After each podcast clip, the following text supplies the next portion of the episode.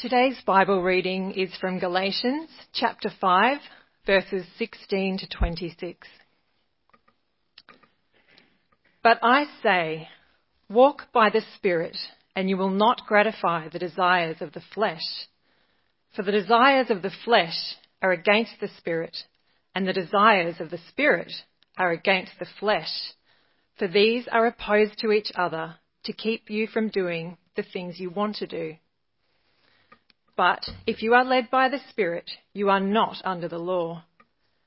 Now the works of the flesh are evident sexual immorality, impurity, sensuality, idolatry, sorcery, enmity, strife, jealousy, fits of anger, rivalries, dissensions, divisions, envy, drunkenness, orgies, and things like these.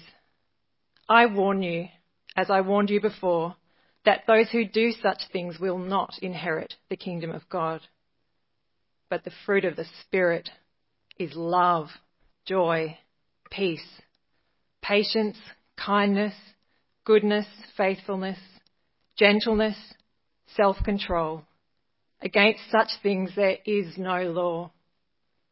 And those who belong to Christ Jesus have crucified the flesh with its passions and desires. If we live by the Spirit, let us also keep in step with the Spirit. Let us not become conceited, provoking one another and envying one another. This is the word of the Lord.